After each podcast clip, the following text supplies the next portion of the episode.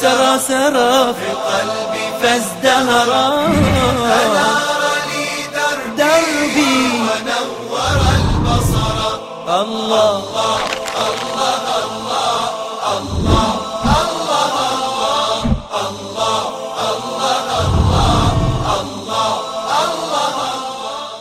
بسم الله الرحمن الرحيم السلام عليكم ورحمة الله وبركاته الحمد لله رب العالمين. والصلاة والسلام على رسول الله صلى الله عليه وآله وسلم. سبحانك اللهم لا علم لنا إلا ما علمتنا إنك أنت العليم الحكيم. رب اشرح لي صدري ويسر لي أمري واحلل عقدة من لساني يفقه قولي. اعوذ بالله السميع العليم من الشيطان الرجيم من همزه ونفخه ونفثه tulishia katika sehemu ambayo mtume salllahu alaihi wasallam alikuwa anapambana na makuraish makafiri wa kiquraish yeye kama yeye alikuwa anawafata kwenda kuwalingania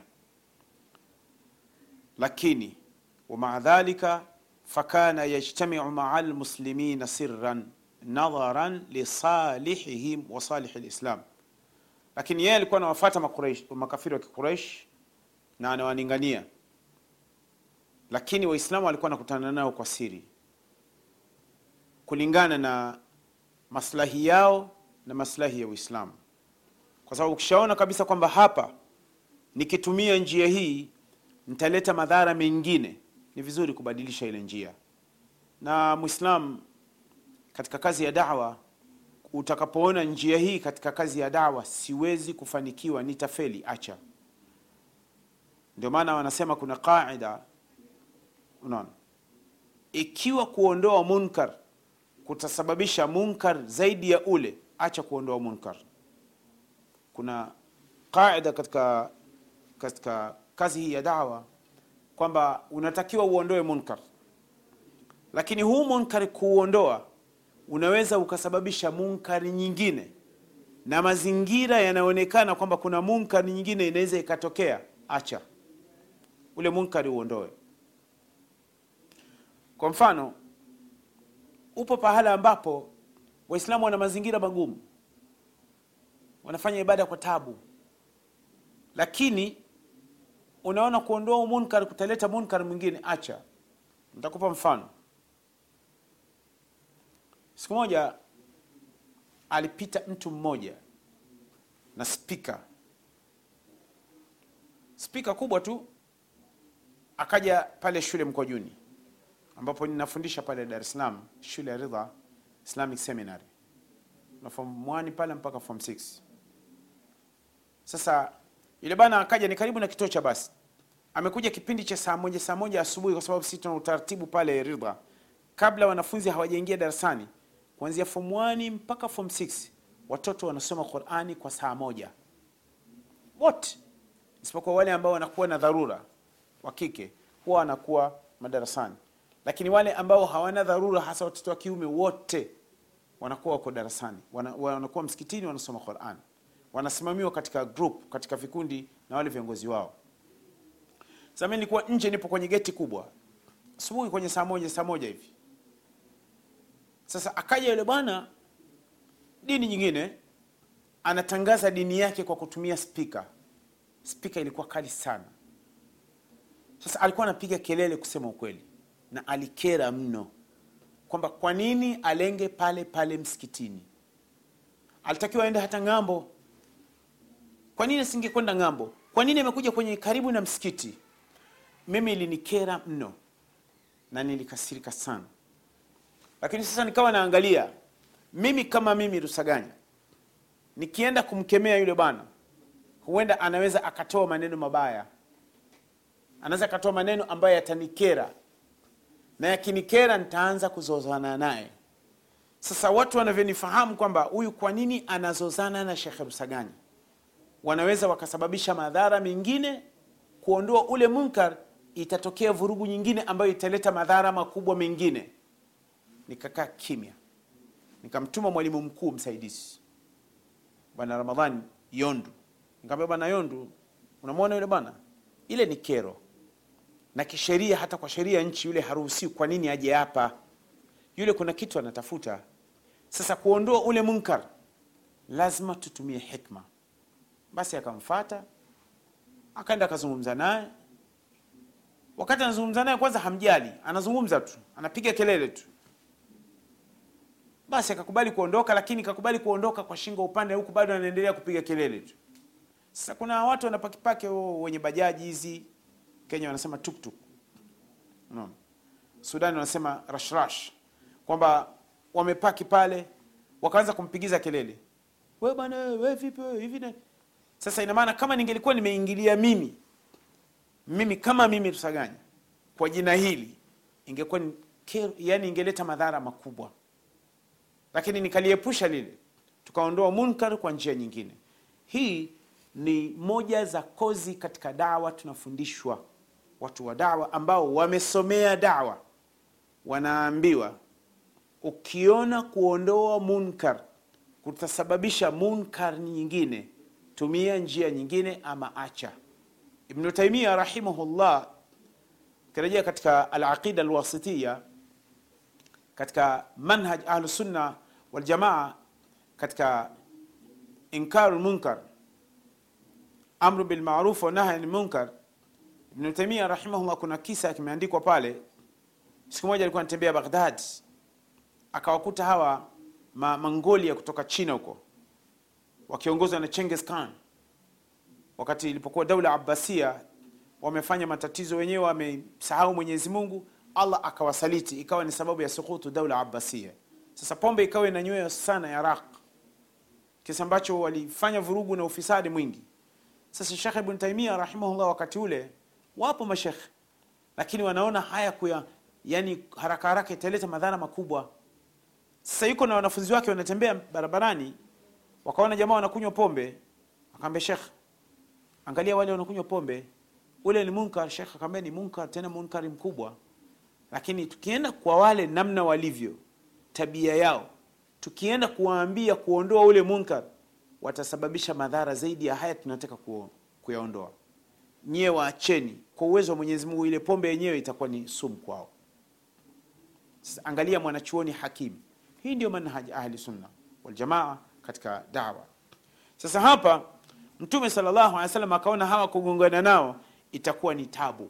Kwa hiyo akawa anaangalia maslahi ya hawa anawalingania kwamba hawa na wahitaji nahitaji ni waivishe hawa kwa sababu hawa kuiva na kuwa na iman ni sababu ya kuwavuta wengine. Pia vile vile nahitaji uislamu upate mazingira mema ya kulingania.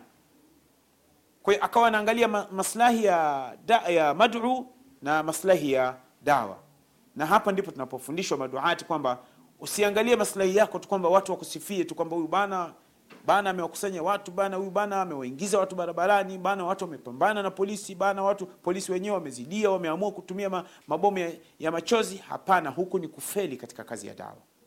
Huku ni kufeli katika kazi ya dawa. Tuangalie madhara yake na maslahi yake. Sasa mtume sallallahu alaihi wasallam anaamua sasa kuwaambia waislam hamieni ethiopia. Shekh safir rahmani anasema alhijratu lula ila lhabasha kuhama kwa, kwa, kwa mwanzo. Yani kundi la mwanzo linahama kutoka yani kuhama mara ya kwanza kutoka Makka kwenda habasha. Tutakuja tutaiangalia habasha angalia utarjama yake baadaye kwamba habasha ni wapi na iko vipi. Kule walikokwenda masahaba kwa najashi ambapo ndio ilikuwa mji mkuu wa ethiopia kwa wakati ule. Hivi sasa yani wakati ule palikuwa panaitwa vipi? Sasa anasema shekh safiru rahmani anasema kanat bidayatu itidaat au bidayatu litidaat fi awasit awakhir sanati rabia min annubuwa yani mwanzoni mwa uadui wa wazi wazi ilikuwa ni mwanzoni mwa uadui wa wazi wazi wakati mwaka wa nne tangu mtume ameteremshiwa quran imetimia miaka minne. Mwishoni mwa mwaka wa nne wanakwenda mwaka wa nne wa tano wa kuteremshiwa mtume quran hapa ndipo ikaanza udhaifu. Masahaba wakazidiwa maskini. Hawana namna ya kufanya. Wamenyongeka sana. Nini alichokifanya? Ikawa siku yauman fayauman wa shaharan fa shaharan yani siku kwa siku inakuwa nzito. Mwezi unapokuja huu unaofuatia unakuwa ni mzito kuliko uliotangulia. Hata tafaqamat fi awasiti sanati lkhamisa mpaka ikafikia hali kuwa nzito kabisa katikati ya mwaka wa tano na hali ikawa ni nzito maka wa akhadhu yufakkirun fi hilati tunjihim min hadha ladhab alalim waislamu wamekaa katika Darul larqam ibn Abil larqam wanashauriana na mtume. Jamani tufanye nini? Hali ni ngumu. Tufanye nini tuwe huru? Tumwabudu allah subhanahu wa taala. Angalia wakati wanajadiliana watu walivyotakasiana nia katika kazi ya dawa. Hakuna aliyefichua siri au kusaliti kwamba bane jamaa wamezungumza wakitoka hapa wanakwenda pahala fulani. Siri ilibakia mle mle ndani ya kuta za nyumba ya daru alarqam ibn abil arqam siri ilibakia mle mle ndani ya kuta na siri ikabakia nyoyoni mwao. Hakuna aliyefichua siri kwamba wanataka nini. Na hapa ndipo tunapojifunza waislamu wenzangu tunapokuwa na mambo yetu tuyazungumze kwa siri. Na yabakie ni siri. Tusirekodiane. Maanake mnaweza mkajiona kwamba Uislamu po pale mnaonekana wote mna hamasa ya uislamu mnaonekana kwamba mnataka maslahi ya uislamu. Kumbe kuna waislamu wenyewe pale pale nyinyi kwa nyinyi. Kuna watu ambao wapo kwa kazi kwa ajili ya matumbo yao. Wapo pale kwa ajili ya kazi zao. Hawa kwa kiarabu tunawaita uyun ni watu ambao wanajulikana kama majasusi. Kwa, kwa sababu katika lugha ya kiarabu ni jasusi wanaitwa ni ainun au jawasis sasa ile siri ikaichia mle mle ndani hakuna aliyekwenda kufichua ile siri. Wakakubaliana kwamba sasa jamani tuhame. Walipokubaliana kuhama mwenyezi mungu subhanahu wa taala ikawa imeteremka aya wa ardullahi wasia إنما يوفى الصابرون أجرهم بغير حساب. كتك سورة الزمر الله سبحانه وتعالى آية قومي. أسمى للذين أحسنوا في هذه الدنيا حسنة وأرض الله واسعة إنما يوفى الصابرون أجرهم بغير حساب. wale ambao waliofanya mema katika hii dunia wamefanya wema katika hii dunia na wakayaonyesha mema katika hii dunia. Na ardhi ya mwenyezi mungu ni pana. Ulimwengu wa mwenyezi mungu ni mpana. Maana yake ni kwamba walikuwa wanatangaziwa kwamba hameni jamani innama yuwaffa sabiruna ajrahum bighairi hisab.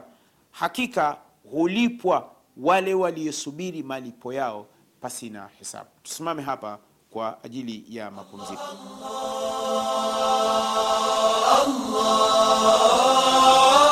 الله. الله. الله. الله